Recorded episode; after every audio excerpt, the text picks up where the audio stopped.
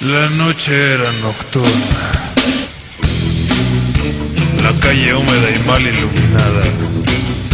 El teléfono llamaba estúpidamente, insistentemente. No pensaba contestar, prefería seguir espiando por la persiana rota. Los golpes en la pared me recordaban que la vecina siempre sabe cuando estoy en casa. Tal vez ella debería contestar la llamada. El reloj corría como gallina renga. Mi ropa era de lo único que no me sentía acalambrado. El cigarrillo dejaba escapar un tímido hilillo de humo justo antes de extinguirse entre mis dedos. Los callos llagados impedían que lo notara, como siempre.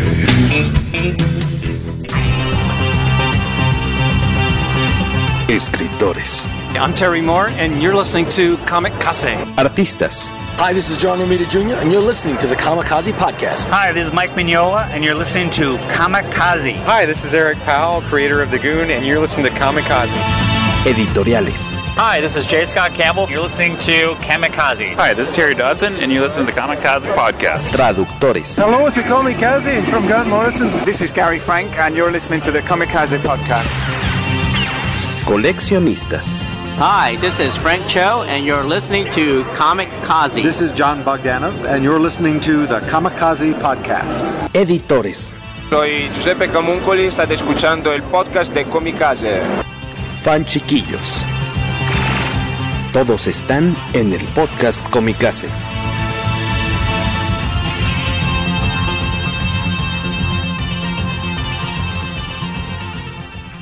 Yo soy un gatito, miau, miau, miau, de ojos rosados, miau, miau, miau. Yo soy un gatote, miau, miau, miau, de ojos morados, miau, miau, miau. Mi leche me tomo, miau, miau, miau, en vaso de oro, miau, miau, miau.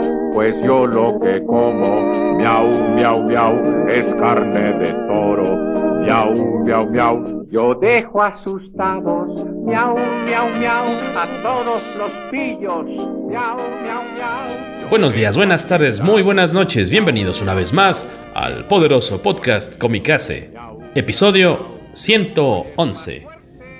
Estamos muy contentos porque tenemos un tema bien interesante que ya por ahí nos habían pedido y que va muy de la mano con un estreno que va a llegar por primerísima vez en español mexicano a nuestras tierras. Se trata de Black Sat, un título que va a llegar este mayo por parte de Panini Comic Books en un tomo compilatorio, el famoso integral que va a incluir todas las historias, las cinco aventuras publicadas hasta el momento de John Blacksat y eh, pues adaptado al español que utilizamos nosotros porque de toda la vida se ha podido conseguir Blacksat en los tomos individuales pero con el español de norma y pues a un precio un tanto mayor. Eh, mi nombre es Jorge Tabalín, coordinador editorial de la revista Comicase y están aquí los tres mosqueteros. ¿Quiénes son? De este lado Luis Magui. D'Artacán. eh, yo soy Guaco, Guau. Y Julieta. Directamente de las tierras inhóspitas de Tacubaya, Dan Lee. de Tacubaya. Muchas gracias por estar acá, Dan. Hace rato que no te veíamos en el podcast con mi casa, un gustazo. Pues bien, vamos a darle recio y negro como el mismísimo Black Sat y peludo. va, a ser el tema de hoy. Eh, nos dejaron varios comentarios, muchas gracias ahí en Twitter y en Facebook sobre todo, en Instagram no he revisado, pero muchas gracias. Aparentemente es un tema que, que está causando interés y, pues seguramente eso se verá reflejado en la bienvenida que le den a este tomo en México. Bueno, antes de, de, de entrar de lleno a Black Sad, esta obra de Juan Díaz Canales y Juanjo Guarnido, queríamos, eh, pues, aquí el buen Dan nos va a dar un poquito de contexto, porque estos cómics, esta serie de, de, de, álbumes, cinco álbumes, se están ambientados o pertenecen también eh, la narrativa o el, o el, estilo que manejan eh, pertenece a lo que se podría llamar que es el género noir, género negro, novela policíaca, no sé qué, si hay diferencias incluso entre noir y policíaco o, o es uno un subgénero del otro. Pues, Platícanos un poquito, como antes de entrar en, en la materia tal cual, pues de dónde viene esto, ¿no? Ok, de hecho sí, el género se le conoce como novela negra. Eh, más que, bueno, es como una derivación del policíaco. En el policíaco lo importante es cómo la policía resuelve un, un caso. Y en, el, en la novela negra, pues por lo general no la policía sí aparece, pero pues aparece como, como la conocemos en México, ¿no? Por eso es muy exitoso en México este género. Eh, la, los, los, propios investigadores, los propios personajes tienen que resolver las situaciones por sus propios medios, porque en, pues la policía no es muy efectiva o está corrompida. Entonces, Ahí, entonces la, en la novela negra, el, el, la figura del policía o de los cuerpos policíacos son más como eh, pues de sec secundarios o incluso va, son antagonistas tal vez del... O sea, el protagonista de la novela negra casi siempre es un investigador, un detective privado, algo por el estilo. Casi siempre. Eh, por lo general lo que hacen es obstaculizar la, la investigación porque están corruptos. Ese es, es como el lugar común eh, que aparece en la novela negra y se encuentra... Eh, bueno, el, en el origen, la novela negra surgió a la par de, de la prohibición del alcohol en Estados Unidos, cuando la, las mafias empezaron a tomar muchísimo poder y, y, a corromper los cuerpos policiales. Por eso, de alguna forma, pues es un reflejo de lo que sucedía. En, ¿Qué es como en los 30 más o menos? ¿En los sí, años la, 30? La, la prohibición 20, 20, años 20, años 30. ¿Qué tanto tiene de relación, o sea, en cuanto ya la novela escrita, no sé si se, no sé si era por entregas eh, la novela negra en sus, en sus inicios, pero me imagino que también está relacionado y lo pueden revisar por ahí en uno de los números de Comicase. Hay un artículo muy padre sobre los pulps, las revistas pulp, y ese está ya pasado al sitio web. Un artículo muy bueno de Juan Carlos Aguilar sobre estas revistas famosísimas donde aparecieron personajes como The Shadow, ¿no? Muy orientadas a, a, temas del crimen y de detectives y demás. No sé si eso es como la cuna de la novela policíaca o bueno, sí. o negra más bien. De hecho, la, la, revista Black Mask, que es la que inició con esto, pues de ahí una de las hipótesis es de que el nombre, bueno, Raymond Chandler dice que el nombre de novela negra viene de ahí de, porque las obras que se publicaban en esa época estaban casi todas en la revista Black Mask y luego sus competidoras, ¿no? En, en las revistas Pulp. Eh, también se le conoce como el género hard boiled. Y bueno, pero en español se le ha conocido como novela negra, anteriormente novela policíaca, pero pues en realidad ya, ya no, no, se le llama así porque los policías poco, poco o nada hacen, salvo en excepciones, ¿no? En, ahí. Y coincide, ahorita que dice novela negra, que el fin de semana pasado se estrenó la película del complot mongol, que es la primera novela negra en México, eh, Rafael Bernal creo que es, uh -huh. y Digo, de, no, no, la he podido ver, está en, en, mi, en mi lista para esta, para esta semana o este fin de semana, pero adicional al, a, ahorita que entremos en la materia de Black Sad y, y, los libros en los que de alguna manera está basado el, el autor eh, para escribirlo, aquí en México se hace novela negra y se hace buena novela negra, porque además de, del complot mongol que para el que tenga oportunidad, es una maravilla y hay una versión en cómic también que hace poco estuvo una, hace un año aproximadamente, ¿no? hubo una exposición en, en la Rosario Castellanos y, y se lanzó un, un cómic muy, muy bonito. Eh, que me hubiera traído, fíjate. eh, también está por ahí Paco Ignacio Taibo 2, ¿no? Que ahorita con la 4T eh, es, es, es eh, rompe paradigmas aquí en México porque con Héctor Velasco Aranchain armó una serie de novelas increíbles a partir del 78 aproximadamente y al grado que su, su, demanda por el personaje fue tan alta que se saturó y lo mató. Y la, el número de cartas solicitando que hubiera más novelas hizo que tuviera que armar un par de novelas previos a la, a la muerte del, del personaje. Se llevó dos veces a película, se llevó una con Sergio Goyri, que yo no tengo, y una con Pedro Armendáriz, Pedro Armendáriz, que es lo más apegado que hay, y se aventó también una novela con el subcomandante. O sea, aquí en México sí hay afición, fanatismo para el género de novela negra. Sí, dicen por ahí los, lo, porque hay un boom en este momento muy grande de escritores de novela negra en México, que, que, el abuelito de todos es Rafael Bernal, ¿no? El abuelito uh -huh. serio. Y el tío desmadroso es Paco Ignacio Taibo y Elmer Mendoza, ¿no? Que también este, un, un, autor del norte. Muy, muy buenas las novelas que trae con el zurdo Mendieta, que ese ah, es claro. el personaje, ¿no? Sí. Y, y, y, trae por ahí mucha relación con el narco y con el béisbol. En este caso, por ejemplo, creo que el zurdo sí es parte de la policía, fíjate. Que no, no me acuerdo, ahorita la traigo definido, te lo checo. Pero me parece que, que, es parte de un cuerpo policial el zurdo. ¿eh? Esa es, la, la, tengo pendiente. Corrupto, por supuesto. Obviamente. sí, así es. Así es el, en la, el amante de Janis Joplin, que es la primera novela en la que aparece el, el zurdo Mendieta. Eh, no, no, un asesino solitario. Sí, en un asesino solitario. solitario. En el amante de Janis Joplin es un cuate del norte sí, claro. que se va a Los Ángeles persiguiendo justamente la ilusión de, de, de, jugar béisbol. béisbol. Y, y, termina conociendo en un motel a Janis Joplin, ¿no? Y queda traumado para siempre. Pero ahí todavía no aparece el sur. Sí, tienes razón, tienes toda la razón. Es en un asesino solitario, donde aparece por primera vez. Y, y curiosamente, eh, en todos los gen, en todas los, los, los, las novelas negras, los personajes pues son cuates solitarios que, que además ninguno, o sea, si vas desde Dash Hammett, sí, eh, eh, Raymond Chandler eh, con Philip Marlowe, ¿ves, no? Uh -huh, Se me olvidó Marlowe. ahorita el, el, de Dash, que es el del halcón maltés. Eh, Sam Spade. Sam Spade. Ajá. Y, y, ninguno de los personajes posee las características que tiene Sherlock Holmes, por decir algo, de detección, o el Doctor House, si tú quieres, ¿no? De, de, de inferencia. Y... No, no, no, no, no. Todos son unos cuates relativamente bien intencionados bastante solitarios, medio güeyes todos, que a, a, a, complicando la investigación, trompicándose, este, no queriéndose meter, pero sí queriendo con la chava del, del caso o relacionada misteriosa además, ¿no? Eh, llegan fatal. a resolver, sí, la fe fatal, exactamente.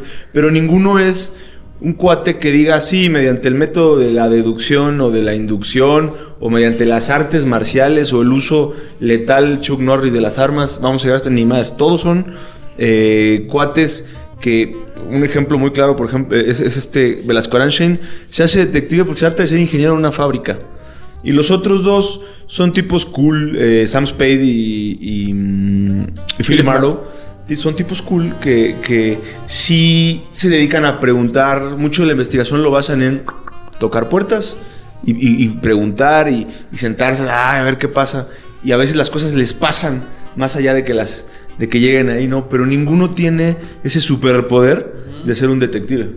Esa, eso que mencionas es característica importantísima del, del género que los protagonistas, tanto el detective como los bueno, el detective profesional o no profesional, sí, sí. Eh, muchas veces son periodistas, ¿no? Pero bueno, eh, tienen, muestran todos sus efectos, ¿no? En, y, y, no son de blanco, o sea, son muy grises, siempre terminan rompiendo reglas, siempre terminan ellos haciendo algo que, que a lo mejor no les gusta hacer. Y sí. eso es importante para, para redondearlo. Esos, esos generalmente se vuelven entrañables. A pesar de que sabes que van a hacer el mal, los pues está como cuando es el padrino, ¿no? Que tú sabes que estas personas no son nada buenas, no están haciendo nada bien por el, por el planeta, por decirlo, por su comunidad, pero quieres que, que ganen, que les vaya bien. Generan esa empatía con el público. Además de la parte de novela y de cómic, en el teatro han adaptado y, y, normalmente se presenta, creo que es en el Galeón, en alguno de los del Centro Cultural del Bosque, creo que se dice. Eh, el sapo y las minas de, de plata. El sapo y las minas de plata, que es una novela adaptada a teatro también, que se presenta por lo general una corta temporada, una vez al año, que igual vale la pena. Está adaptada eh, eh, a una época en la que aquí en México, porque está basada en México, pasaba lo que le pasaba al, al, al se me olvidó cómo se llama el, el, el policía militar de, del complot mongol, que... No, sí, sí, verdad es el que, que, que traían este tema como de investigar cosas relacionadas a una invasión nazi, tal vez no directamente a México, tal vez sí, o tal vez usarla como una base para atacar a, Estados Unidos y bueno, transcurre pues en, justamente en un tema de las minas y van en el tren y pero hay de todo, ¿no? Puedes verlo en películas, puedes verlo en cómics, puedes leer, puedes verlo en algunas series y en el teatro. Duda, ¿el personaje o este estereotipo de la fan fatal proviene de, del género? ¿Es este característico? ¿Nace aquí? ¿Es donde lo podemos ver? Pues no me atrevería a decir que nace, si nace aquí o no, pero sí se caracterizó muchísimo en los orígenes de, la, de este género, sí se le caracterizó mucho. Tanto en texto como en cine, me imagino, ¿no? Principalmente, bueno, el origen es el texto, pero pues las del cine son más memorables, ¿no? las, porque pues las ves. Creo, creo que no hay ningún ninguna novela, sobre todo de las novelas este, simbólicas del género, que no tenga la fe fatal. O sea, estás hablando de que eh, Rafael Bernal le, metió al personaje eh, a una hija de un chino. Martita. Martita. Eh, estás hablando de que Sam Spade se ve envuelto en el caso porque se le acerca una chica fingiendo ser eh, una dama en apuros que necesita un, un tema con un pariente, me parece que es su hermano, que al final pues no, resulta que ella era la que había eh, buscado robar el famoso halcón maltés, ¿no? Que pues, transcurre en San Francisco. Y si te vas a la parte de, de Raymond Chandler y de Paco Ignacio Taibo II, con todas las, las, las personajes se va a meter en cada caso. Puede ser la mamá de la que va a investigar, puede ser la otra investigadora, puede ser la criminal, pero siempre va a acabar enredado de alguna manera con ella. Todas tienen una fe fatal, ya sea por libro, por caso o por, o por película. Sí, eh, es una de las características importantes del género. También algo que que no puede faltar, pues es la, atmósfera opresiva en la que no saben de dónde vienen los, ahora sí que los fregadazos, ¿no? Eh, hay, por lo general el, protagonista tiene miedo de, teme por su vida, sabe que hay como quien lo persigue, siempre la injusticia, em, la corrupción, como ya se dijo antes. Entonces yo creo que eso también suma para que el, término novela negra sea así como, como opresivo, ¿no? Algo eh, en los rincones. Me imagino que no es forzoso, pero la mayoría de las veces transcurren estas historias en una gran ciudad. O sea, pero sí puede suceder en, un, en, una, en un ambiente de campo, me imagino, pero creo que es más común que sea en una metrópoli muy reconocida, ¿no? Sí, lo, común es que se dé en, de, como en extremos, desde los barrios bajos o en, los, en las oficinas Avengers como aquí, ¿no? Donde, que son de eh, donde pasan las cosas más sórdidas, eh, ya sea en, las calles, en los callejones y demás, o donde se planean, donde se planean. Es como la, no sé cómo ponerlo, pero son los dos aspectos que se ven muy claros en, prácticamente cualquier novela, en cualquier obra relacionada con la novela negra. Una de las cosas más bonitas, eh, de, sobre todo de Filiberto García, ah, es el personaje de, de Rafael Bernal del complot. Pero del complot mongol y, de cualquier personaje, bueno, más bien de Héctor Velascoarán en cualquiera de sus siete, ocho libros que tiene, o nueve, este, eh, Paco Ignacio, es, transcurre en la Ciudad de México. Entonces, te puedes identificar si para el Volkswagen afuera de una calle en Paseo de las Palmas, esquina con Monte eh, Surales, Monte Líbano, te puedes identificar con los personajes. Filiberto, por ejemplo, si va al barrio chino y, pues el barrio chino son dos cuadras, ¿no? Entonces te puedes identificar plenamente con el tema de una persecución, con... con yo, soy fanático del, del, como de la parte histórica de la ciudad. Héctor de Mauleón es un autor que, que utiliza mucho, que evoca mucho ciertas épocas, tiene libros eh, donde puedes ir a ver la historia de una colonia determinada o cómo se hizo la... la mm, la Alameda y cómo antes estaba bardeada y ese tipo de cosas, sentarte a leer eso ahí. Bueno, a los que les gusta la novela negra, por ejemplo, y si, se quieren aventar ahorita que está la película para suavizar esa o el libro que te lo echas en dos días, eh, vale la pena ir y recrear el lugar donde está porque vives mucho más eh, pues apegado y, haces una mayor empatía con, el personaje y con el autor, ¿no? Es más difícil decirte el zurdo Mendieta, no sé si tengamos este, escuchas que está en el norte, pero bueno, si el que anda ya en la zona de fuego en Culiacán y Sinaloa, pues igual, allá transcurre en Tijuana, pero para los que están de este lado, creo que es la mayoría en este momento, pues es una súper recomendación que se acerquen, hoy es el Día Mundial del Libro, por cierto, que se acerquen a la lectura. Yo soy fanático de este, de este, de este tema. Sí, en la, de hecho en los, eh, apenas leí uno sobre Tijuana, sobre, sucede en Tijuana, que se llama eh, Hotel Chinesca, y también el, el, autor que es José Salvador Ruiz, es muy buena novela, por cierto, y ahí los protagonistas son policías, de los cuales no están corruptos, por eso eh, es, muy peculiar. También menciona las calles, los establecimientos que para quien lo lea que, que vive en Tijuana, pues le queda, perdón, es en Mexicali, no es en Tijuana, estoy confundiendo. Como toda la escena ahorita lo fuerte está allá, me, me lleva a cero bolas, ¿no? Eh, pero es en Mexicali y sí menciona las calles, específicamente los, los, los negocios donde, donde suceden la- lo que está sucediendo, el, el nombre de los hoteles y la, la- los barrios. Y para aquellos que están interesados en empezar a, pues, a clavarse en este género, ¿qué, qué autores, qué lecturas recomiendan? Primero tal vez de, de li- libros tal cual, novelas, y a lo mejor también para que quienes quieran empezar del modo sencillo, por decir así, así de, bueno, ¿cuáles son las grandes películas del, del género antes de entrar con Black Sat? ¿Qué, qué recomiendan? ¿Con quiénes hay que...? Unos básicos así. En libros sería El complot mongol, que ya se mencionó acá. Ah, Barcelona Connection de Andrew Martín, es- esa sucede en Barcelona. Eh, en México está así actual ahorita, es Vientos de Santana de Daniel Salinas Basabe. Esos tres pueden. En películas, pues por supuesto Pulp Fiction, eh, Reservoir Dogs, Doberman, la película francesa esta de noventera. mm, Y el Ellie Confidential. Sobre esas, para el tema, pondría yo eh, eh, Los Ángeles al Desnudo, ¿verdad? Sí, Los Ángeles al L.A. Desnudo. Confidential. Y cómics, después de. Lo digo después de Luis. Yo, de libros, y para no repetir, Sí, eh, el de Paco Ignacio Taibo II, Cosa Fácil, ese es su primer. Y, la escribieron en 78, si mal no recuerdo, entonces, pues no está tan alejada. Y, y para la gente que disfruta eh, ese México de los 80s, 90s, que añora de antes que hubiera un Metrobús, ¿no? Entonces, eh, creo que puede ambientarse.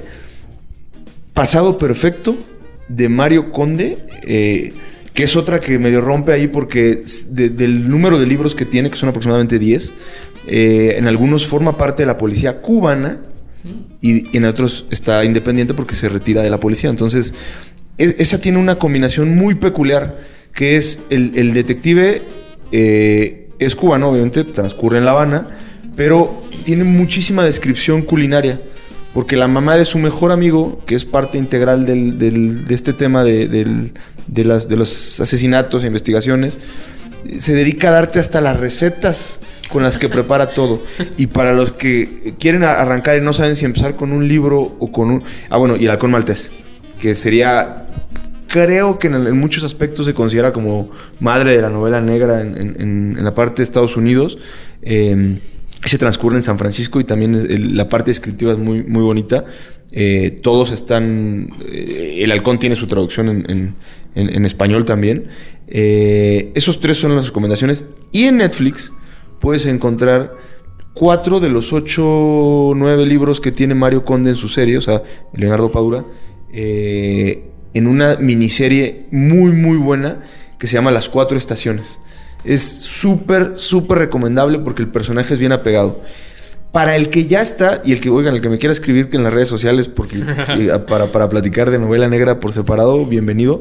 Pero para el que ya está avanzado, hay un autor que se llama Ken Bruen, cuyo eh, personaje, Jack Taylor, es para los fanáticos de Game of Thrones, eh, Sir Jorah Mormont, el que anda ahí de, de- de- el que anda frenzoneado por, por la Khaleesi.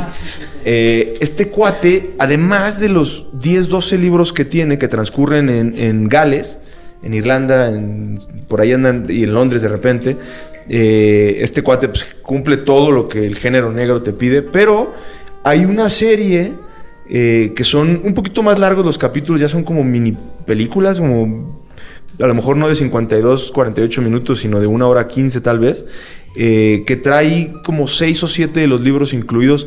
Y eh, de igual manera, el, el libro es excelente y la adaptación que hicieron con este cuate Ian Glenn, eh, buenísima, vale la pena. Yo apoyo para, para no meterme en películas y para dar otra opción. Yo como no le sé el género, pero gracias a las recomendaciones de ambos le entraré, pues solamente les podré recomendar un, me imagino que es un muy bonito homenaje para los clavados y que te- tiene tal vez poco que ver, pero pues diría que Roger Rabbit, ¿quién engañó a Roger Rabbit. Es un Sí, sí, sí. lindo homenaje, me imagino, a esa época y a tanto al cine de- del género, ¿no? A los personajes y demás, ¿no? Y tiene ahí todos los complots, la gente a la que le metieron una trampa por ahí, le, le metieron un, este, ¿cómo se dice? Un Cuando te meten, meten una. Te hacen caer en un 4, te meten un 4. No, está, está obviamente. No te lo meten, te ponen un 4, te meten un 4. Te meten en. Te, te ponen en 4 y luego te meten. Te ponen un 4. Está. Obviamente las la película noventera de Dick Tracy, pero.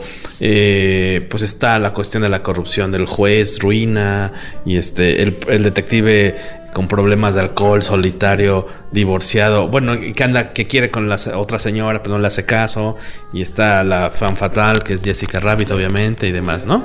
Las de Sin City también, ¿no? Claro, ya más hacia acá. Sí, sí, sí, sí. Nos... Adelante. En cómic, pues has dicho una de las referencias más importantes y más grandes y, y, mejores, ¿no? Porque Sin City es, yo creo que lo mejor que ha hecho Frank Miller.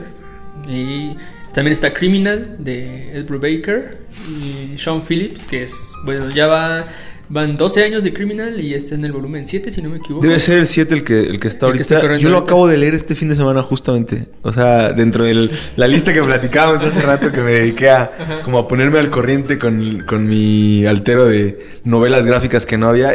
Yo me la habían recomendado, compré, no, no, no identificaba bien cómo funciona, pero me encantó que cada tomo es un... Pues es un personaje o un criminal distinto, ¿no? Y eso te refresca un poco el tema que vemos en películas, series, cómics, donde desgastan y desgastan con la misma fórmula, estilo Jack Bauer, que de repente en 24 ya no era lo mismo después de cierta temporada, ya cada quien al gusto, pero aquí pues como vas cambiando los...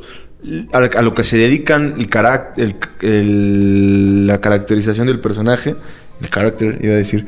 Este, y el personaje en sí, pues te mantiene todavía pegado, ¿no? Y, e interesado. Y las atmósferas que logra Brubaker, bueno, más bien el dibujante, el, Sean Phillips, y la profundidad de los personajes de Brubaker sí es para, para visitarse. Nos dejaron, como les comentábamos, varios, varios comentarios ahí que vamos a estar compartiendo a lo largo de, los siguientes minutos. Eh, algunas cosas se adelantan un poquito a lo que tenemos que platicar, pero los vamos a ir este, señalando. Y ya entrando ya tal cual en materia, después de esta introducción muy muy interesante, ¿no? De, de pues, los lugares comunes, de los ingredientes, de ahora sí que de, todo lo que compone al género de la novela negra, pues ya entrando a Black Sad.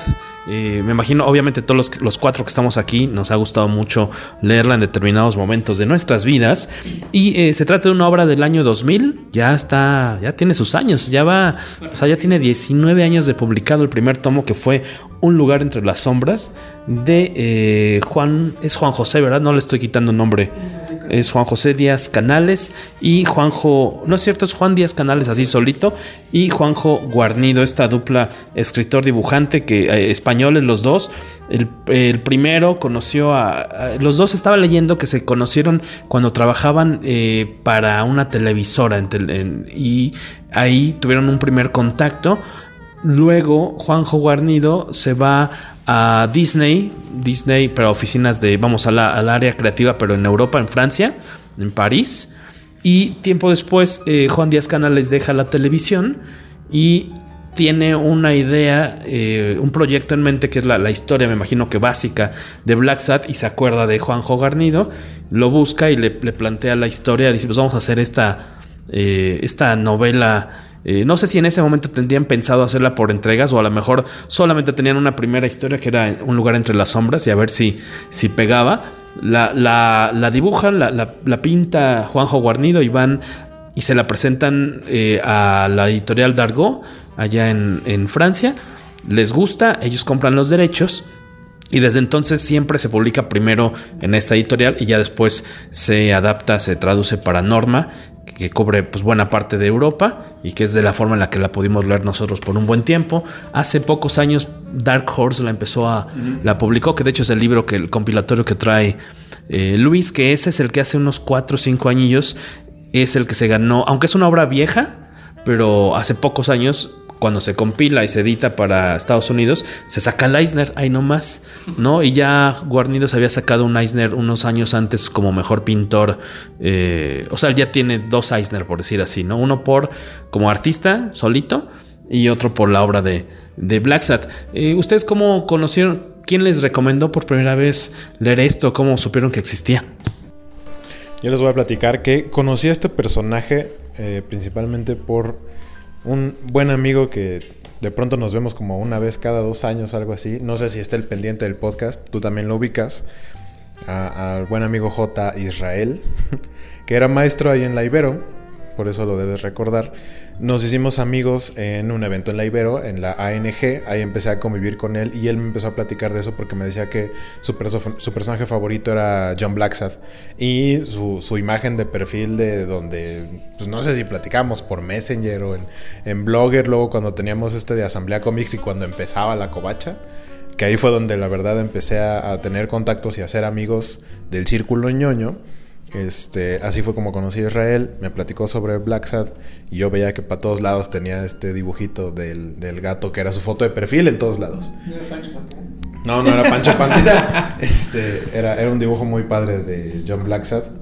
Y eh, eventualmente aquí el señor Tobalín eh, el tuvo eh, tenía como este contacto de ser como distribución de Norma en México, entonces llegó a traer varios de los títulos de Norma, entre ellos los de Black y en alguna venta de eh, Festo, este, nos vimos y ahí tenía algo del material que yo le había encargado y ahí dije, apártame esto, creo que fueron los primeros cuatro. Porque el 5 amarillo ya había salido, pero ese creo que no lo tenían en stock. Y, este, y ya después fue justamente el señor Tobarín el que me regaló, si no me equivoco, en un cumpleaños, el número 5. Y por eso tengo mi colección completa. Este, y así fue como me los aventé todos. Pero sí, de hecho, conocía el personaje y sabía más o menos de qué iba. Pero no fue hasta. Digo, ya también tiene sus años. Eh, pero así, los leí todos de jalón del 1 al 4 y el 5 hace no mucho. Yo llegué con la recomendación de un amigo, Bernardo Ovalla, que eh, estudiamos juntos y jugamos básquet juntos. Él ahorita está dedicado eh, deportivamente al fútbol, pero y su trabajo de día a día Godín, ¿no? Pero él se dedicaba a en algún momento eh, desarrollar historias, cómics, para prevenir conductas negativas en poblaciones de formación, les llamo yo, o sea, juveniles, infantiles, ¿no? Y era un proyecto que tenía con, con el gobierno, ¿no? Eh, él, dentro de sus múltiples trabajos que ha tenido, ha estado muy relacionado con el gobierno. Y él fue el que me dijo, te recomiendo muchísimo que te acerques a Black eh, pues lo apunté.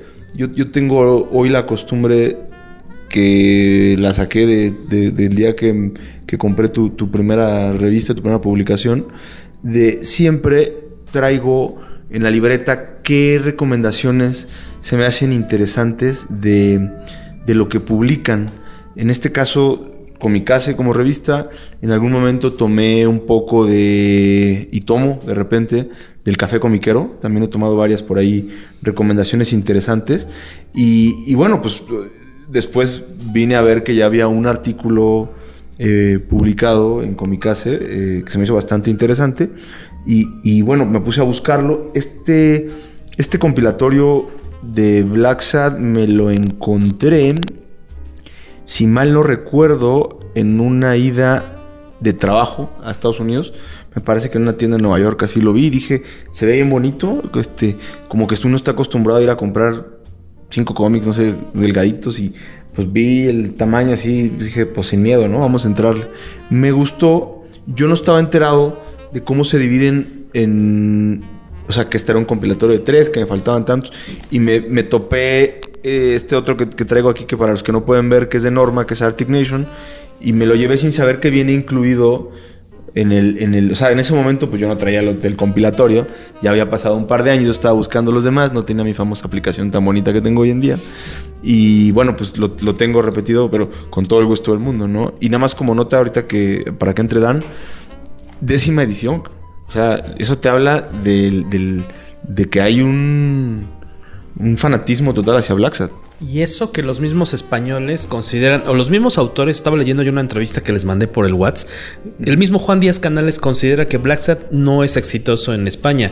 O sea, se vende más en Francia que en España. O sea, en España todavía se le ve como un personaje de culto, como, como que sí se lee, se le quiere, se le ha leído, o sea, para tener una décima edición y del tomo 2, que aparte quién sabe cuánto, hace cuántos años se, se, imprimió, o sea, a lo mejor ya tiene 2, 3 años, porque no, no es de este, vamos aquí a chismear, 2015, o sea, ¿cuánto te gusta que salga una edición tal vez cada año? O sea, que vaya en la decimotercera, decimocuarta edición. Y aún así no es un exitazo de ventas en España. Es bien interesante. Este... Que él considera que no es. Bueno, es que él es el que cobra. Al final del día, las regalías. él debe ver de dónde está cayendo más lana, si de Francia o de España, ¿no? De la versión española. Y aparte de decirnos, Dan, este, cómo conociste Black Set, danos una pequeña sinopsis. En general, lo, vamos, ¿cuál es el concepto Black Set, no? Ok. Sí, yo orgullosamente puedo decir que conocí a Black Set leyendo Comicase y eh, leyendo el artículo sobre Comicase. No recuerdo quién, quién fue el autor, pero me llamó mucho la atención. Eh, y cuando tuve la oportunidad, como ustedes, bueno, quien me conozca sabe que yo frecuento mucho la biblioteca de Dianglo, que tiene una amplísima sección de cómic y novela gráfica. Eh, llegó, fue, coincidió, acababa de leer el artículo de Comicase y como a las tres semanas llegó el libro ahí. Y pues es este que tiene aquí este el de Dark Horse, el compilatorio que sacó Dark Horse con los tres primeros volúmenes. Y pues inmediatamente lo, desde que lo abrí, me, la verdad me, que me enamoré del arte. Sigue siendo desde ese momento hasta ahorita mi artista, mi narrador gráfico favorito, el buen guarnido, porque es impresionante, es, muy... Mm, pues el efecto que, que, logra y la... como la hilación, es muy un excelente narrador, ese es mi favorito, pues. Eh, lo que se puede decir rápido sobre, sobre Black Sat es tenemos a John Blacksad, es el, el, protagonista, es un gato pantera negro, ¿eh? pero bueno, grande. Él es el, el investigador, un gato. Eh, privado, ¿no? Investigador privado, eh, al que se le van, como ya se mencionaron los lugares comunes del, del, género, se le van presentando los casos, no es que él los busque, se le van presentando los casos y los tiene que resolver con base en sus, en sus recursos y los recursos de, los, de sus aliados alrededor, que pues es gente de que no, no con mucho poder, ¿no? pero que le, le, le, ayuda, le dando las herramientas para, para resolver los casos. Siempre hay un, un caso sórdido, son, es, fuerte las temáticas que se manejan aquí, eh, desde, bueno, en mi favorito que es Arctic Nation, pues el racismo, este... Que hay una sociedad ahí, este, un, un como partido, sociedad ahí eh, supremacista, ¿no? Son, que es muy interesante porque no hemos mencionado que Black Sat está protagonizado por por seres antropomorfos, ¿no? Por, por animales con en dos patas, vamos. Sí, que. Por furries. no, y las escenas que trae de furries están muy, muy, cachorras. muy subidas de muy cachorras. en, el, en, el, buen sentido, ¿no? Porque pues son cachorros y cachorros. Eh, sí, y la selección de personajes, de animales que le dan a, la, a los personajes por por mm, personalidad, aunque suene redundante, es excelente. Como los, lo, cuando quiere ser, por ejemplo, en, en, Arctic Nation, ¿no? los niños cuando quieren ser los tiernos son foquitas. Y el, el mero, el que pareciera ser el, el líder de el los líder es un oso polar. ¿no? Es un oso polar. Y, y, eh, el soplón es una rata. Exacto. Eh, o sea, los, los, reptiles son como que villanescos casi siempre, ¿no? En, en Black Sat. Sí, casi eh, siempre. Las o sea, ratas son. Los policías son perros. ¿No? Que, que, que, más de una vez se, se, ha dicho, y Waco lo había comentado creo que alguna vez en el programa, de si quieren ver una versión como infantil, por decir así, o darse una idea eh, de qué es Black Sat, pueden ver la película de Zootopia. Y ya si quieren ver algo más adulto, léanse los tomos de Black Sat, ¿no? Es como claramente inspirado y algo bien padre que tiene o sea, aparte, obviamente, eh, lo que te atrapa eh, en cuanto lo abres, antes de leerlo, es el arte que está impresionante, porque es de Juanjo Guarnido, que como habíamos dicho, él estuvo trabajando un tiempo en Disney. Él fue animador. Eh, estaba leyendo, fue el, ¿cómo le llaman? El lead animator, el jefe de animación de, de, de un personaje de, de Tarzán, de la, de la película Tarzán. La changuita, si no me equivoco, es la que es, era... Eh, la actriz es O'Donnell. Rosie sí, O'Donnell. Ajá, a ella, le, a ella, a Guarnido le tocó ser el mero, mero, el jefe de, de, de animación de ese personaje. Entonces, tiene toda la lógica cuando abres uno de los tomos de Black el, la dinámica, el, el, dinamismo, el movimiento que tienen, las expresiones faciales, ¿no? Este, y aparte, los movimientos de los personajes son como los justos, no es ni antes ni después, sino en el preciso momento. Eh, o sea, como que vamos, todo lo que aprendió en sus años de formación. Como Gandalf. Como Gandalf, exactamente. No llega ni antes ni después, sino cuando debe llegar. a, a, ya a lo mejor estoy hablando al aire, pero ya viendo, lo, viendo las páginas se, se dan cuenta de, de, cómo, como que escoge el cuadro preciso, ¿no? Para, es, para es muy, es muy cinematográfico. Tiene, tiene, incluso tiene muchos cuadros en los que a lo mejor no hay diálogo, pero la dinámica del arte te hace entender perfectamente lo que está sucediendo como una especie de storyboard de, de una película animada. El personaje que hizo no fue Terk, fue el, el lead animator de Sabor. Sabor es el, ¿El elefante? El jaguar. Ah, el jaguar. El jaguar que mata a los papás de Tarzán y al que se enfrenta Tarzán. Este. Y, y, le termina matando también a Kerchak, que es como su padre adoptivo y que nunca lo quiso. Este jaguar es este el que fue el lead animator, Juan Guarnido. Quiere haber trabajado tan. ¿Qué te gusta que haya trabajado dos, tres añitos, por lo menos en ese, con ese personaje Tar diario? Tarzán fue una película compleja por todo, por todo lo que hubo de animación el meterle este efecto 3D a los fondos, sobre todo cuando Tarzán va como patinando. Sí.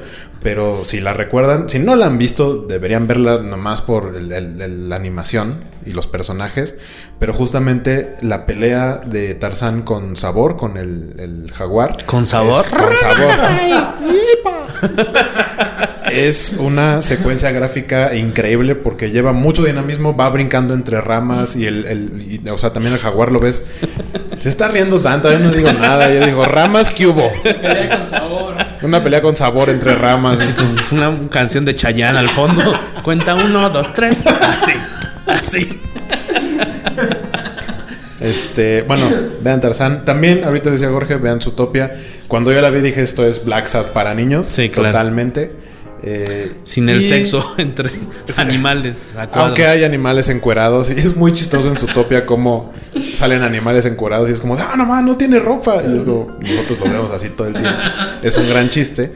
Y algo que me pasó cuando empecé a leer Black Sad, porque, o sea, había visto los dibujos y entendía de dónde venía de esta escuela de animación de Disney de pronto sí es un poco como contrastante y como, como que es un choque bien raro ver este estilo que es mmm, como medio infantil, podría decirse, muy cartoon, con situaciones muy fuertes, ¿no? Mencionaban el racismo, hay asesinatos, balazos, sangre, este, a alguien le encajan un desarmador en el ojo, este, hay escenas de sexo, eh, se puede decir explícitas casi casi, eh, vaya, es un, es un cómic muy, pero muy adulto. Hay cuestiones de, de, drogas también. Yo tengo muy presente una descripción de Jorge Tobalín de la manera en que lo hacían muy elegante y sensual Black Sad con una de estas niñas en alguno de los tomos.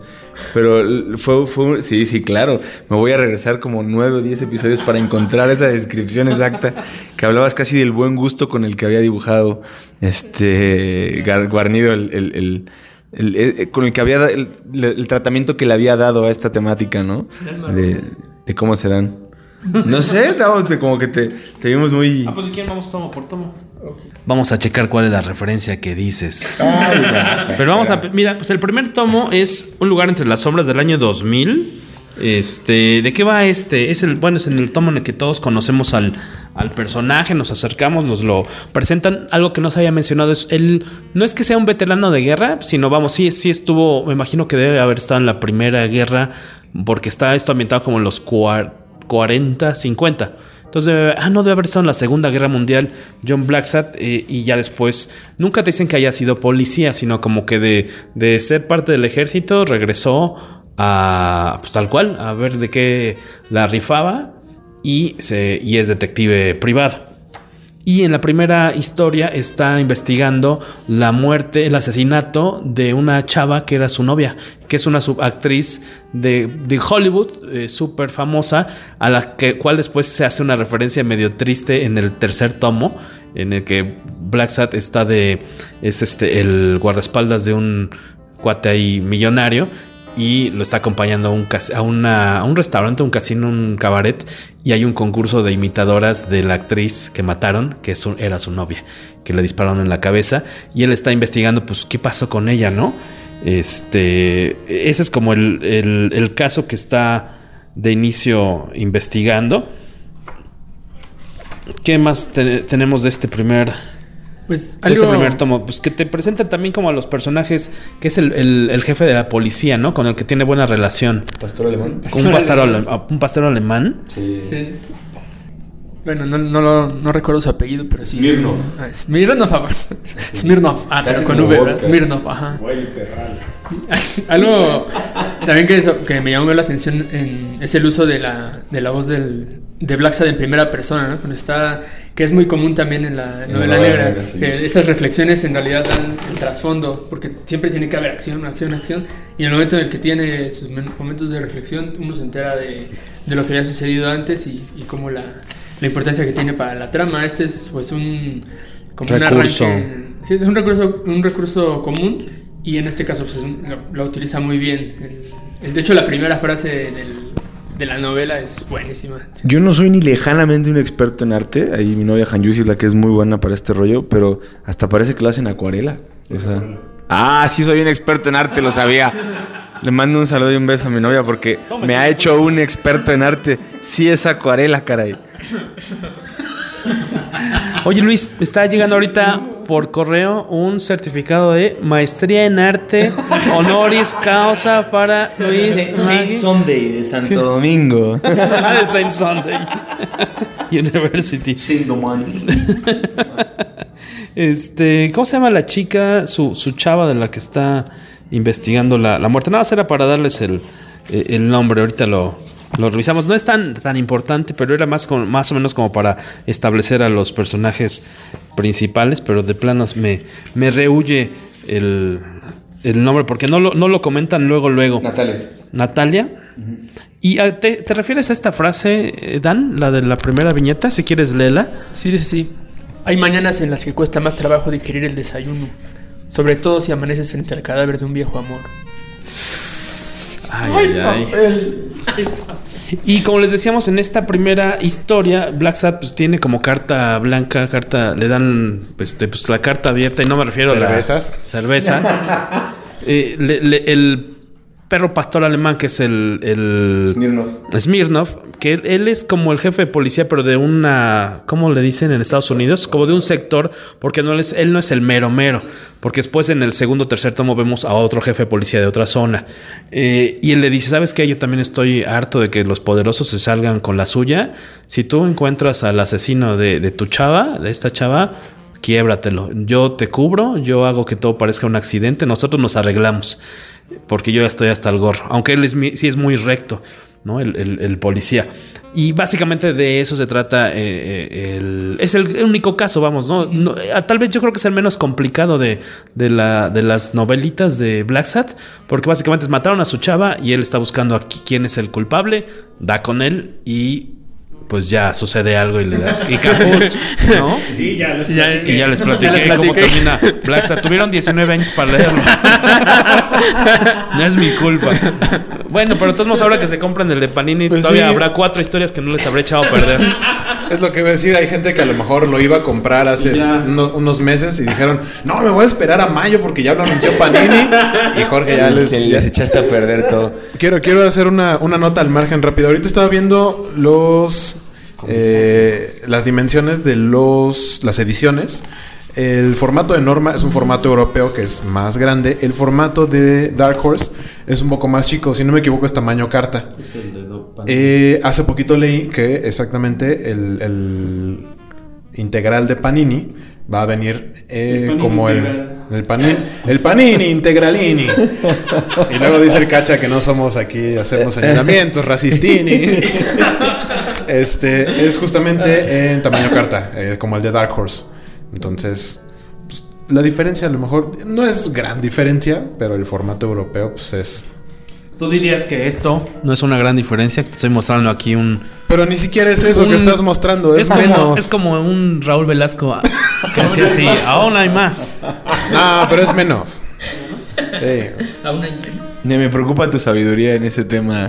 No, Jorge pues, Tobalín. Están, están los dos libros uno junto al otro y Jorge está haciendo acá como Raúl Velasco cuando realmente es como menos de la mitad de eso, tal vez la Oh, mitad. oh. Fíjate que a mí me gusta mucho de este tema de, de las viñetas, como eh, en alguna lo, lo terminan encarcelando en algún momento de la primera historia y después de ponerle una santa madrina, el güey trae, o sea, pues trae todo el mole de fuera y trae el ojo morado y logra humanizar al, al, al, animal en este caso. y, se ve muy bien, o sea, las expresiones faciales, golpeado, este, como que le quedan muy, muy bien al artista. La verdad es que muy buen trabajo. Les leo rápidamente algunos de los comentarios que nos dejaron antes de pasar al segundo tomo. Eh, por aquí, Stalin Aguilar en Twitter nos dijo que Black Sad le parece una delicia visual. El casting de los personajes usando los rasgos más representativos de los animales para crear su personalidad le parece excelente y es una trama muy apegada al género negro clásico. Por su parte, Juan Marratia en Twitter también dice que ojalá espera que la de Panini sea una edición más asequible que la de Norma, aunque se pierda algo de calidad. Eh, comentamos que va a costar como 360, 380 y va a traer todas las historias. O sea, Ajá, son cinco historias por y menos creo que de. trae unos extra. Por menos de 400 pesos. Y si trae los extra, qué mejor. Porque aparte de, de las ediciones de Norma, existen otros libros que es el detrás de las acuarelas de cada uno de los. Hay dos detrás de las, acuarelas y, el otro, ¿cómo se hizo cómo Black se hizo. que es carísimo de, de París. Entonces. y ese nada más existe de Norma, está un ojo en la cara. Ca- Cada uno de los tomos de, de Norma debe costar a lo mejor cerca de lo que va a costar este que incluye Sí, todos. aprox, porque en promedio uno de Norma debe estar como en 320, 340, depende de dónde lo compres. pero uno solo. Uno solo. Pero entonces te compras el de Panini, va a ser un pelín más corto, pero vamos, está, ya está escalado por Dark Horse, o sea, ya está, vamos, no, no es que lo hicieron a, a la se va, sino que lo hizo una empresa pues muy reconocida, ¿no? Este, ¿qué más nos dicen? Andrés Juárez es sin duda una de las mejores historias que he leído en mi vida, vale cada centavo. El primer tomo es fabuloso y emocionante, un gran final. Para él, el tomo amarillo es su favorito, que ese es el quinto que se div- divirtió mucho leyéndolo. Y Juan Carlos Ruiz Becerra dice que él no lo conozco, pero que ha sonado tanto últimamente que ya espera la edición de Panini. Una de esas personas a quien ya le spoileaste. Una el- quinta el parte. primer- una quinta parte de la historia de John Black. A que lo padre, eh, eh, de cierta Lo padre es que hay otras cuatro historias. Ahorita vamos a llegar a ella, dice. Ahorita las vamos a echar a perder. Las otras, lo- hay cositas que podría decirse que puedes leerlas casi en desorden. Hay algunas cositas que dices, chin, ¿por, qué- por qué hab- hablan de una chava que quién es? De repente alguna referencia a algún personaje de otra aventura, pero podrías leerlas en desorden tal vez y les entenderías casi a todas. Sí, porque son historias independientes. Sí, son independientes. solamente a lo mejor no entenderías algunos guiños de que hacen eh, relación un tomo con el otro, pero vaya, no es, no es como los libros de Harry Potter, que si abres el 3, dices, ¿qué demonios pasó aquí? No entiendes nada, ¿no? Esto sí podrías leerlos por separado y entender la historia completa. ¿Cómo se llama el compañero de, de Black Sat, su amigo? El- Weekly, es la comadreja. Weekly sale como a. O sea. ¿Nutria? ¿Comadreja? Es una comadreja, ¿no? Bueno, aparece ya tal cual No, prota- es- como, pro- como protagonista. en el segundo. En el tercero. ¿Sale en el segundo? O sea, es que en el En- primero y en el segundo sale. No, en el primero no sale. Eh, no, pero sale como extra, o sea, sale entre el público ¿Ah, sí? nada más. Por ahí Es- lo, es lo un- notas. Es un periodista. Periodista, o sea, como- Es algo así como el enviado de Patti Chapoy. Ajá, es un reportero. Es ¿no? un reportero que lo que hace, por eso Esos yo creo que es una comadreja, eh, que lo que hace es andar ahí de chismoso, parando oreja, tomando fotos de paparazzi y se vuelve aliado de Black Sad en el segundo tomo, que es Arctic Nation. que es uno de los que más gusta también, ¿no? Sí, ¿De, de qué va la este? neta le ayuda un buen. Le ayuda muy bien que. Que Weekly le ayuda, le ayuda Ah, ya, el personaje. Eh, eh, el tomo 2 que se llama Arctic Nation, eh, ¿de qué trata? Platíquenos un poquito de eso. Arctic, sí, también he leído muchos comentarios de que Arctic Nation, que es el, el tomo 2, es de los favoritos de la gente en general, sobre todo por cómo aborda el tema del racismo. Aquí voy a, regresarme un poquito a otra obra que es Mouse, en donde recordamos que también los personajes están representados por animales. Eh, los judíos eran ratones, los nazis eran gatos. Aquí es algo similar, solamente que con tonos de piel o de pelaje. Entonces, obviamente hay muchos animales que son totalmente blancos, como ya mencionaban el oso polar, o las foquitas, o hay uno que otro lobo, y así. Y también por ahí aparece un grupo como de Black Power, que también son puros animales completamente negros. Eh, John Blacksad es un gato negro, pero tiene manchas blancas. La principal es la del hocico. Entonces, de pronto, cuando tiene enfrentamientos, es como de tú no eres completamente negro, negro. y existe un grupo, mencionaba Jorge, como es que está mostrando una escena acá candente en Arctic Nation y está haciendo señas, entonces quiere desconcentrarme. Pero les decía que existe, eh, bueno, la historia es que secuestran a una niña negra. O, o, Ah, o también le vamos a spoilear. Pues ese es el inicio de la historia, es como el, el entorno. Y obviamente John se dedica a investigar qué sucedió con esta niña.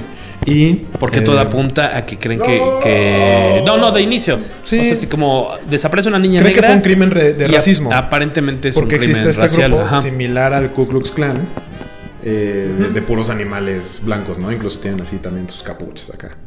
Todo raro. Pero es mucho más allá la historia, ¿no? Tiene, tiene todavía unos giros de tuerca bastante interesantes. Por lo cual entiendo que sea de las favoritas.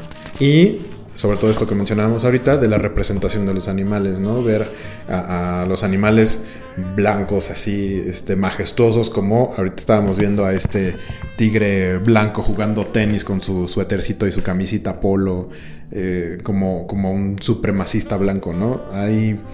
eh, el ver la, variedad de animales que representan para marcar esta diferencia, la verdad está muy, muy padre. Y pues visualmente ya habíamos dicho, ¿no? Es una maravilla el cómo lo, lo expresa este, Juanjo Guarnido. Y tiene de pronto páginas en las que yo, yo soy como fiel creyente de que el tope de una página es de nueve viñetas, pero este cuate luego se avienta como 12 viñetas y todas están perfectas porque viene de esta escuela de animación, entonces digamos que hace viñetas pequeñas, pero son cambios de expresión o cambios como de perspectiva, una viñeta muy similar a la anterior, pero son esos detallitos que sientes que eh, la cámara o los personajes se están moviendo, hicieron un guiño, hicieron un cambio de gesto, de postura, que ayudan muchísimo a, a- a la agilidad de la, de la narración. La verdad, sí, sí estoy eh, de acuerdo, también creo que es el tomo que más me ha gustado.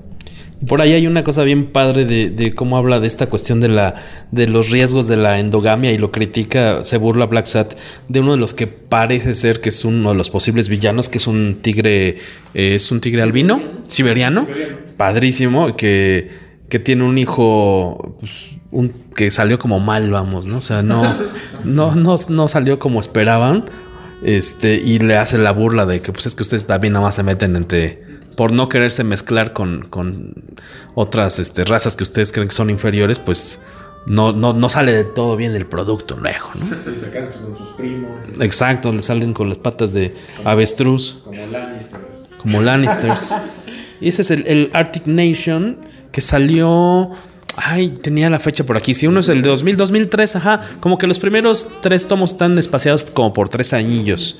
2003 el Arctic Nation, que es muy muy bueno y de los, como bien decía Waco, de los más buscados. César Almaro nos dice que eh, Black Sat es de los cómics que siempre ha tenido ganas de leer y nunca lo ha podido comprar hasta ahora que salga la edición de Panini. Y a Mauri David Sánchez. Una persona más. Spoileada por Jorge todavía. Una muesca en mi fusil. No lo he leído, pero. no lo he leído. Pero chequeé una reseña de ustedes, debe ser la de Aldo Iván Espinoza, que está ahí en comicase.net y me interesó. Desconozco mucho de cómic, pero creo que el ambiente noir o policíaco se presta para la narrativa gráfica, que aparte tiene una muy grande, muy buena investigación, ¿no? O sea, para todos los ambientes, los vehículos, espacios, o sea, muebles, todo, todo, todo, todo, porque obviamente, pues no, no creció en esos años este guarnido como para acordarse, ¿no? Detallitos como esta Coca-Cola, por ejemplo. Aquí ¿Qué dices? O sea, detallitos como este Coca-Cola en la mesa, o sea, el dibujo, el, el- el- el nivel al que llega, el, detalle es... Sí, todo lo que es la escenografía, los fondos. Por ejemplo, cuando tú, ves una escena de pelea de Black Sat contra alguien ahí en su oficina, impresionante, muy, muy cañón. O sea, o las tomo- tomas panorámicas con la que cierra el primer tomo, que se ve ahí como la calle, las personitas chiquititas, los vehículos, muy, muy chido. Adrián Gus Val de Twitter también dice que su historia favorita es la de los animales racistas. Y Harry C, nuestro buen amigo Harry, la verdad desconozco todo de este cómic o novela gráfica. Espero que la edición esté a buen precio y poder comprar el primer tomo. Una persona. El tercer tomo de Black Sat es Alma Roja, que eh, desconozco cuál sería su título en, en Am Roche. Roche. Eh, que bueno, que es como un juego ahí medio de palabras porque uno de los coprotagonistas de esta serie, de este título, se llama Alma y es una, es una gata también, ¿no? Diríamos que es una gata. Sí, ¿no? Pues, sí, está muy Pues es medio fina, ¿no? No le digas No te así. expreses de esa manera. ¿De, de qué va Alma Roja? Yo lo venía leyendo hace rato en el elegante Metrobús, releyendo, tenía varios años de no, de no echarle un ojillo, y de repente me da algunos trazos, y él lo ha dicho, este, me recordaban a, a, a Bachan, porque Bachan dice que él es muy fan de Guarnido, y sí, de repente la forma en la que incluso Alma me recuerda mucho a las mujeres que dibuja eh, nuestro compatriota Bachan, dibujante del cómic de Bill y Ted, que por ahí viene ya la tercera película con John Wick. Eh, ¿De qué se trata esta? Ah, bueno, esta está más inmiscuida. Científico. la cuestión del Red Scare, ¿no? La onda de la casa de brujas, de los comunistas y así, de quién es comunista y vamos a, a quemarlo públicamente y es un traidor a la patria y demás. Esto que es en los años cin- no, cin- 50, ¿no? Sí, tiene también mucho que ver con los inicios de la Guerra Fría. ¿no?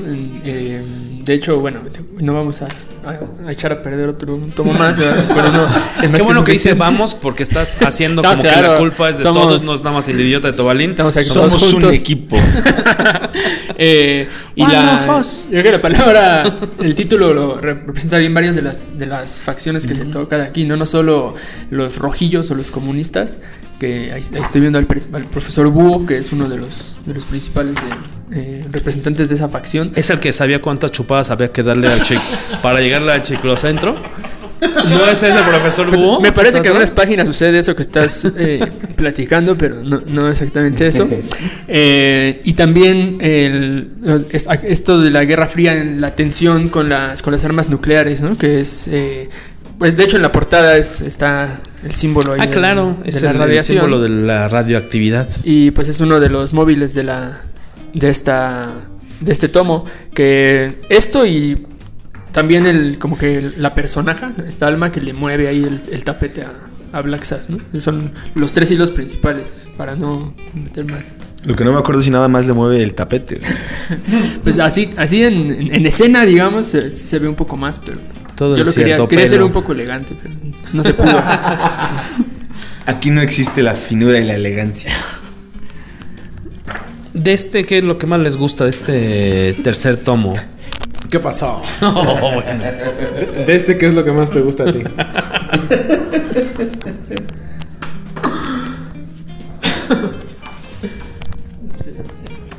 Como bien decía eh, Dan, este, está esta cuestión de la paranoia, ¿no? De, de que hay un grupo de, pues, de intelectuales que son tanto científicos como eh, creadores, artistas, literatos, que son, eh, que están siendo eliminados. De eso se trata. Si mataron a uno y están alguien eh, de los que les tienen miedo a, a esto, a estos grupos comunistas, está echándoselos al plato y Black Sat debe evi- evitarlo. A este grupo le, le- le llaman los 12 Los apóstoles, 12 ¿no? Si no apóstoles, equivoco. ¿no? Sí.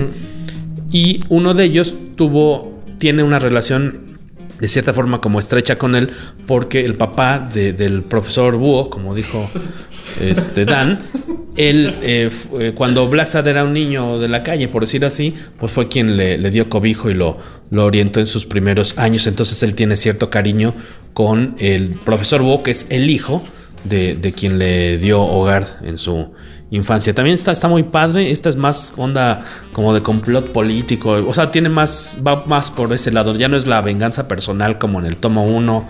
Eh, el 2 tampoco es, es esta cuestión de la de esta sociedad como secreta, ni tan secreta porque dan este panfletos y volantes en las calles y, y están ahí este eh, pues sus crímenes incluso son públicos, ¿no? Los de los racistas, ¿no? Que queman a no sé qué animal, lo, lo trasquilan a una oveja, ¿no? La, la trasquilan y la... Eso no se ve a cuadro, sino que dicen que lo hicieron, ¿no? Que le prendieron fuego, ¿no? La, bueno, la asaron eh, viva, ¿no? O sea, eh, también está muy ¿cómo hacen fuerte. eso? ¿Quién se atrevería a asar una oveja? ¿Por qué me.? ¿Por qué? Pues como si nosotros no lo hiciéramos. Ah, bueno, no, ya, ya, qué menso. Y em, el cuarto volumen, que es El infierno y el silencio, me lo van a tener que refrescar ustedes, porque creo que en mi total distracción lo compré y creo que nunca lo leí. Pero justamente Waco es el que dijo que lo venía, lo leyó. No, el que leí recientemente fue amarillo. ¿Y quién lo leyó? Ah, no, Dan era el que había acaba de leer el, el cuarto volumen que hoy me hoy descubrí en la mañana que creo que lo, lo compré y creí que lo había leído y no. Y no lo había leído. Jorge cree que las cosas se leen por osmosis. Sí. Lo compró y dijo, "Hmm, listo, al librero. Al librero. ¿Esta de qué va? El infierno, el silencio. eh, digamos que la, la misión de Black Sad es encontrar a un músico de jazz que está perdido, si digo, a grandes rasgos eso es. Eh, y pues uno de los temas que, que van como leitmotiv en, este, en esta obra es el uso de las drogas. el- este es un músico de jazz que es un, un perro, por cierto, que tiene un brazo más corto que otro. Es, por alguna razón esa característica lo- le permite ser un virtuoso de, de su instrumento y él al que tiene que buscar Black Sad y también se sabe que él era adicto entonces este, quien, lo, quien lo contrata quien contrata a Black Sad para encontrarlo pues teme de que haya muerto en algún en algún lu- lugar de perdición y nadie ni siquiera se está enterado o es- um, lo que él tiene que saber es eso si murió así o si lo tienen De- raptado De qué- causas qué naturales o si se un pasón. Esto es en Nueva Orleans, por lo que veo, ¿no? Sí, está- Toda la onda del, del. ¿De qué es? ¿Del jazz? ¿Del blues? ¿O Sí, de qué? principalmente jazz. Mm, qué bonitos escenarios, ¿eh? Es justo lo que te iba a mencionar, que aquí se da vuelo el, el artista de nuevo. Hay unas escenas en, en unos desfiles callejeros en los que hay una persecución ahí, que eso es de ver, o cuando están abajo tomando un té abajo de, de un- en la sombra de un árbol, no, es, es- es de veras impresionante. Uno, cada vez que abre un nuevo tomo de Black Sabbath, dice ahora que con qué nos va... ¿Con qué nos va a dejar con la boca abierta? ¿no? ¿Con qué nos va a sorprender este, este guarnido. Y en este caso, las persecuciones en el carnaval son, son lo que a mí en lo particular me, me gustó más. Eh, y bueno, eh, como les mencionaba, se, toma, se toca el tema de la, de la adicción. Mm, De, aquí aparecen así animales diferentes, como estoy viendo el, el hipopótamo que no habían salido antes. Y hay que, que pensar es que también son animales que viven en esa zona, ¿no? O sea, de, en los pantanos o demás. En la zona de Luisiana, ajá, de, de Estados Unidos. Y, y, pues el ambiente da para, para, para mucho. En, en este caso estaba, es bastante oscuro pues por lo, lo sórdido del tema, ¿no? Y también... Nah, bueno, no, no quiero, la verdad no quiero decirles No quiero hacer un sobre el- tobalín. sobre la, la trama, pero de eso va el ambiente del jazz. De aquella ¿Veo pues, algo como de brujería o de...? Una de las, como de las explicaciones que, que investiga Black Sabbath es el, el uso del vudú Mm. para, como para ha- hacerle, haberle hecho el mal a, a quien anda buscando. Entonces es una de las, una de las tramas. También sale por ahí un, un personaje medio chalado que se pone un cráneo de un cráneo como de carnero para, para andar haciendo de las suyas. No es tan malo como pareciera, pero sí se ve, sí se ve impresionante. Este es el, el tomo 4 que es del 2010. Algunos de los premios de Black Sad. El primero, el tomo 1, tuvo mejor álbum y mejor autor revelación en el Salón del Cómic de Barcelona 2001. El 2, que fue el de, el de Arctic Nation, se ganó el premio Harvey al mejor álbum del 2005. Mejor dibujo en el Festival de Angoulême del 2004. eh, otros premios en el 2003. El, el que estamos ahorita comentando aquí, el buen Dan, el el, el tomo, perdón, el tomo 4 tuvo mejor álbum, mejor guionista y mejor dibujante en Expo Comic de Madrid 2010 y Black Sat Alma Roja tuvo el premio a mejor álbum y mejor dibujo en el Salón del Cómic de Barcelona de 2006. Y eh, años después, eh, vamos, lo más recientito que se ha publicado y que de hecho ustedes recordarán hace algunos episodios, vino con nosotros Alberto Morales Rosales a platicar sobre el coleccionismo de arte, de cómics y de originales. Y él nos platicaba que eh, hace unos años que se topó, se topó en alguna convención con Juanjo Guarnido y que de hecho se lo va a topar ahorita pronto en una convención que se hace en Italia, ahorita que él se va para allá a conseguir sketches y cómics y demás que la última vez que lo saludó como fan, le dijo que ya estaba planeando, que ya estaban armando el siguiente tomo de Black Sat hace y como tres años. Entonces que él espera que ahora le dé mejores noticias y de que pues eh, efectivamente están avanzando más en esta aventura. El, el tomo más reciente, que ya aún así tiene unos tres añitos yo creo, es del 2014 más bien. Cinco años casi. 2014, 2013 de hecho, en la, en la edición original de Dargo, es amarillo. Esta, esta de qué va? Este también eh, en su momento eh, no lo incluía el primer tomo compilatorio de, de Norma, sino que hasta me imagino que ya debe haber dos ediciones distintas del de Norma, no sé, una con y una sin amarillo, no estoy... Es probable. Es probable porque cuando salió el que tiene aquí en la mano este Luis, el Black Sat de Dark Horse, como que en esas épocas apenas iba a salir amarillo, entonces no creo que obviamente este no incluye amarillo, No, ni- este. Ni, ni el 4 ni el 5. De hecho, Dark Horse nada más ha sacado este, no tiene ningún otro que acumule las otras dos. Y este este de qué va? Estaba revisando ahorita antes de hablar rápido de amarillo que los Eisner que ha ganado Black Sad eh, han sido en tres diferentes años. En 2011 lo ganó Juanjo Guarnido por mejor eh, Por artista multimedia, así le llaman. Luego ganó. Que es el que de repente se ha sacado Alex Ross por ahí.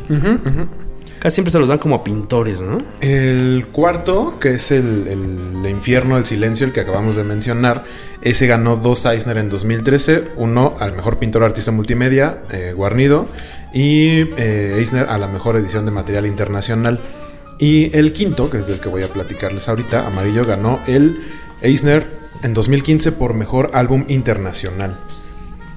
Ay, Amarillo, no más. Amarillo me atrevería a decir que es como la historia más light y eso como con pincitas de eh, las historias de Black Sabbath. No por eso es menos divertida. Pero justamente John aquí lo que quiere es como ya dejar atrás esta vida de andar a los balazos y a los golpes y etcétera. Abrazos, no balazos. Abrazos, no balazos. Entonces, eh, pues justamente decide darse como, como este espacio, como vacacionar, como ya que todo esté más tranquilo. Pero, pues obviamente también hay que buscar chamba y algo así. Entonces, eh, donde él, se encuentra con una persona a la cual se le cae su cartera y le dice, oiga señor, se le olvidó su cartera. Ah, qué buena persona es usted. Este, de casualidad, ¿hay algo de que yo le pueda ayudar a usted?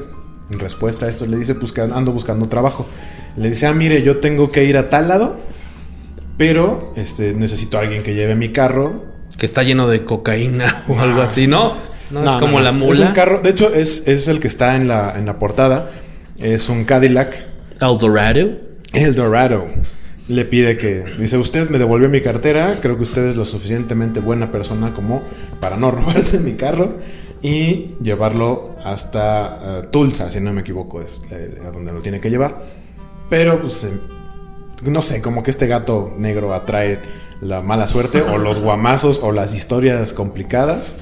Y se cruza con la historia de dos escritores que son como amigos, pero uno es como bully con el otro porque se siente Dios y siente que escribió algo chido y luego lo puede tirar a una alberca porque las palabras son luz y no tendrían por qué este juzga a, su amigo porque su amigo escribe eh, más como novela prosa y el otro es poeta. Lo juzga porque él vende su trabajo a las editoriales entonces ahí ocurre algo con estos que se terminan cruzando en el camino de John y que tiene que ver con el carro. Entonces, pues John tiene que ir tras de, tras de ellos, ¿no? Eh, la verdad está muy divertida. Tiene un poquito como de, este. eh, lo que es en las películas sería como road movie. Gran parte de la historia es. Se van persiguiendo unos a otros en carretera a través de Estados Unidos, diferentes partes de Estados Unidos. Y hay de pronto guiños a, números anteriores. Eh, y pues vaya, sí, a lo que decía es una historia un poco más light que las demás, pero también tiene como su tono de intriga, ¿no? Y de pronto cuando crees que ya todo va a terminar, también tiene su giro o tiene una situación importante que va a pasar al final. Este, creo que creo que también está muy divertida y es un, es un elemento más para esta colección de historias y pues a ver qué, qué es lo que sigue, que ya salga pronto un, un sexto número. Sí, esto hay los personajes que lo hacen como más light son la guacamaya esta que no recuerdo el, el- el nombre y la hiena que como chanchullera, ¿no? El- el- la hiena chanchullera es como como este el abogado de De Sa- este. Saul, como Saul, Goodman, Goodman. algo así. Eh, pero algo que, que podría pasar desapercibido es que los, los escritores, los que están haciéndose las pullas y haciéndose, molestando el uno al otro, son, este, están basados en los escritores beat de, de aquella época. En- ¿Qué, qué era el beat? Los beats son una, una generación de, de, poetas principalmente que escribieron, querían como romper con la tradición y utilizaban lenguaje muy sencillo, eh, versificación diferente a como se venía haciendo y unos, unos eh, como digamos formas de escribir diferentes, no de sentarme seriamente a hacer mi obra, sino o sea, dejar que la conciencia fluya locamente hasta donde tenga que llegar. Es, es, son como los primeros que hicieron eso en, en, Estados Unidos y es lo que se le llama la generación beat. Y esto, de hecho, este truco de la, del disparo en la, a, a un objeto sobre la cabeza lo hacía William Burroughs con su esposa hasta que la mató aquí en la Ciudad de México, por cierto. Que hay una novelita sobre eso de novela gráfica de Bev, ¿no? Ajá, sí. La de tío Uncle Bill, ¿no? Uncle Bill, sí. Muy, muy buena, muy, muy divertida. Buena muy interesante. Esos, esos, los personajes, los escritores de esta están basados en esos, en Allen Ginsberg y Kerouac, Kerouac en Burroughs. Sin ser ellos. No, Están sin ser nada ellos. más inspirados en. Inspirados por la forma en la que escriben, cómo se comportan, mm. las, las ex excentricidades que Porque hacen. Ginsberg sale, ¿no? En el tomo. En el de Alma Roja. Es uno de los que está en la, en la fiesta, en la playa. Es, este, es un, Rojillo. como alce, un toro, un animal ahí, un mamífero grandote que está este, recitando ahí en la playa, que está el químico, está esta Alma, que es la escritora, y por ahí está, eh, hablan de, de Ginsberg, si no me equivoco. Por aquí lo tengo. Con la magia de la edición, vamos a. sí, se ve que, que a Díaz Canales le atrae el tema. Ahí está. Ah, ah, no, dice. Bueno, a lo mejor le llaman de otra. Es una forma, ¿no? De Greenberg. Greenberg, no vale este. Ginsberg, but Greenberg. Por ahí también nos dejaron más recaditos. Chucho Monroy, que le gustaría saber si será editado en formato álbum europeo o cómic norteamericano. Ya habían dicho por ahí. Es este tamaño TPB americano, pero pasta dura. Justin Mayhew dice que es uno de los mejores cómics planeados y establecidos que ha leído, que le gusta mucho el uso del simbolismo, la composición y la expresión de, personajes para llevar la historia a otro nivel, que es su historia favorita por el nivel de ejecución y que, eh, incluso a él ni siquiera le gusta el, género del private eye noir. ¿no? Que, que es el de investigador privado. Pagafantas de Twitter dice: Yo solo tengo el primer álbum sacado por Norma, estaba bastante carito. Y Mictlan en Twitter: Black Sad es una obra cruda y fascinante. Nada termina como lo esperas. Los tomos de editorial Norma son de buena calidad. Esperemos que Panini lo saque de manera decente. Y dice: No como las marranadas que hizo con Águilas de Roma. Yo solo tengo uno de los tomos de Águilas de Roma, estaba muy bonito. No, no sé cuál sería la, diferencia contra el europeo. Un saludo a todo el staff. Muchas gracias, Mictlan. Y el último mensaje que nos dejaron fue a Miau, muy, muy ad hoc. En Twitter lo que más le ha gustado, que es una novela negra, la trama está planeada y desarrollada de manera inteligente e impresionante, protagonizada por un gato y que las ilustraciones le parecen incre increíbles, iba a decir yo. Se me olvidó leer rapidísimo, bueno, Julio César de Facebook, que de qué va a grandes rasgos eh, Black Sat, ya lo estuvimos comentando. Más allá de los grandes rasgos, ya te spoilearon el número uno. Billy Scamander, una pregunta tal vez torpe, no saben si la edición que se presentará será el volumen 1 o un compilatorio, pues ya lo sabes ahora. Y este Nat Owens tiene entendido que van a sacar eh, Black Sat de nuevo, pues no de nuevo, sino es una edición para México. Alejandro Moreno viene a reclamar un saludo que le debemos desde hace tres capítulos, que juramos que llegaría y que no llegó, así que vengo, viene por venganza. Unos latigazos para el editor. Así que por favor un saludo para mí, claro, y para Betty Mendoza, que me hace bullying por ser ñoño, según ella. Gracias, saludos, coman frutas y verduras. Ser ñoño Ya es el nuevo, establecimos que el nuevo cool, el nuevo sexy. es el nuevo sexy, exactamente. O por lo menos para en el caso de Luis Magui. Oye, por cierto, esperemos que tengan su Funko próximo los de Black Sad, ¿eh? Para que lo puedan hacer su unboxing.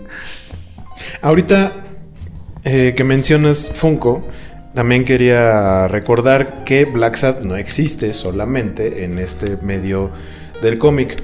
Dargo es la ¿Editorial? eh, que- la editorial que tiene los derechos, pero ellos mismos tienen los derechos para cualquier otra cosa que se quiera hacer Con el mono. eh, con- Bueno, con el gato, con el... mi- Sí, con, con el, gato. En la entrevista que mencionabas hace rato con Juan Díaz Canales le preguntan porque en 2015 salió un juego de rol.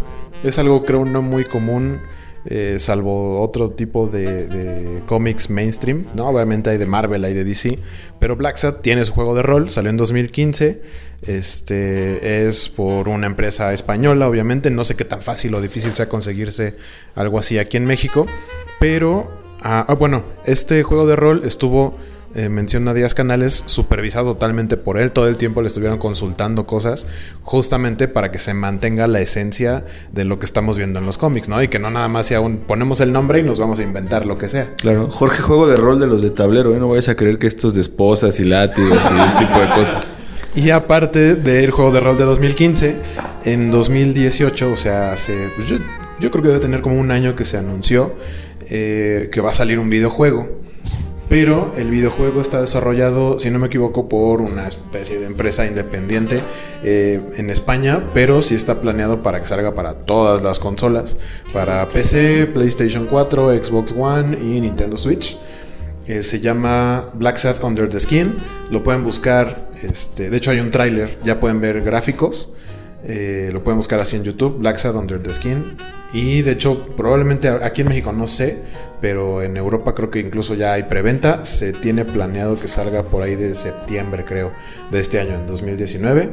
Entonces, si no tenemos este año otro número de Black Sad, por lo menos ahí va a estar el juego, el cual yo supongo también está supervisado por los autores, por los autores. supongo que también por Guarnido, eh, porque este sí lleva cuestión visual, eh, a diferencia del juego de rol, que a lo mejor podría traer unas ilustraciones. Pero, Hechas para el juego. Eh, exactamente, pero... en el juego no, no requieres de apoyo visual, pero sí de, de la guía de la historia del, del, escritor original.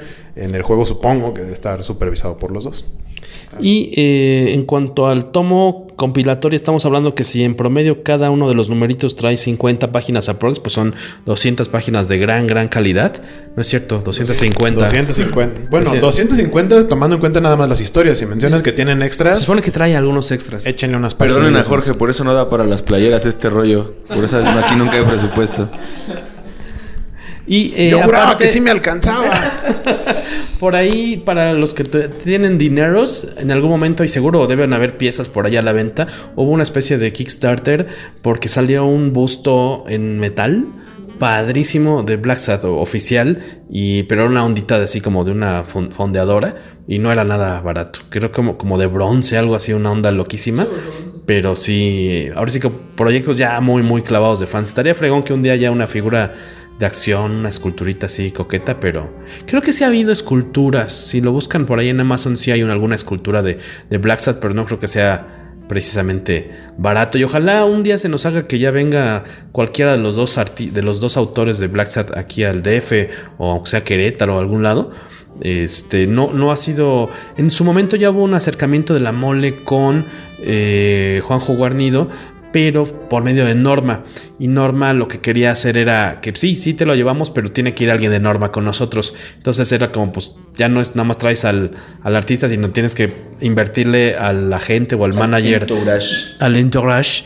O sea, que no es realmente necesario en todas las... Eh, ocasiones, ¿no? No siempre, aparte es alguien que habla español, entonces no es, no, no es como que vaya a tener eh, problema. Ojalá eh, sea un éxito Black Sat aquí en México para que tal vez en meses o en un año podamos ver a, estos dos autores aquí en, en, nuestro país, ¿no? Estaría bastante chido.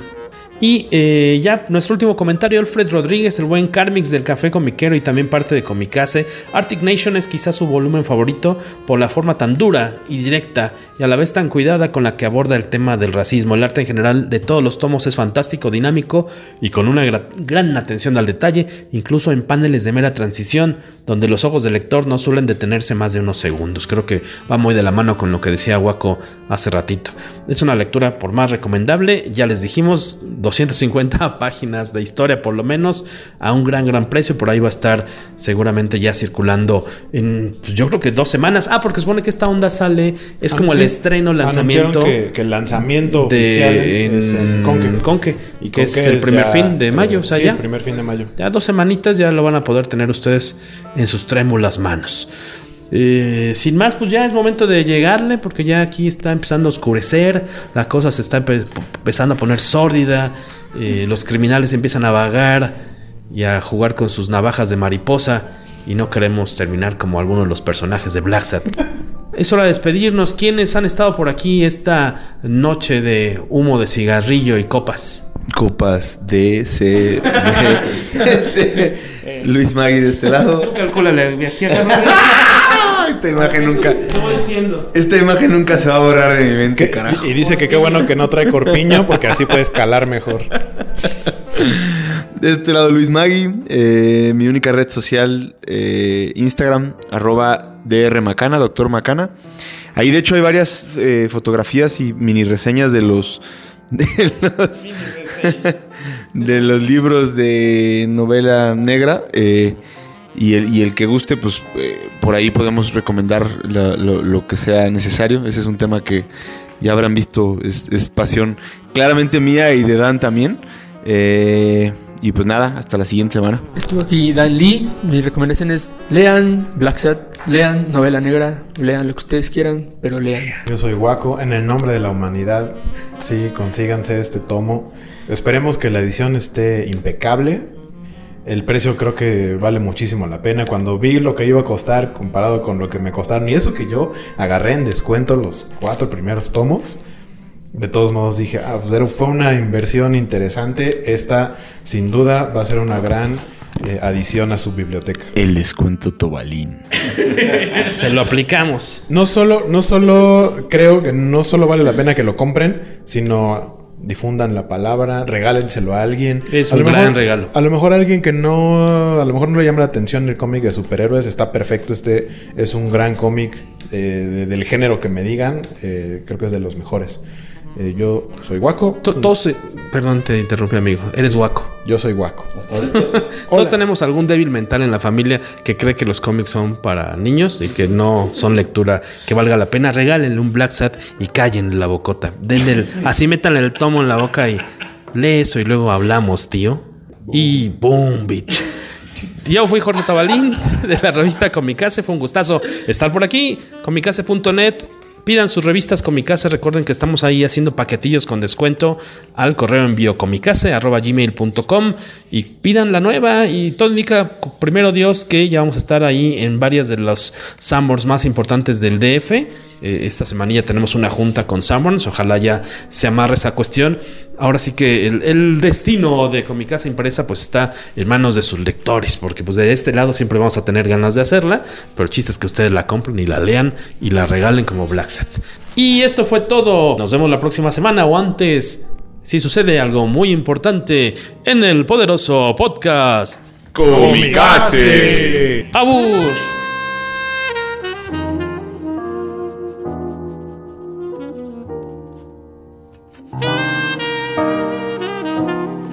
Es pasión claramente mía y de Dan también.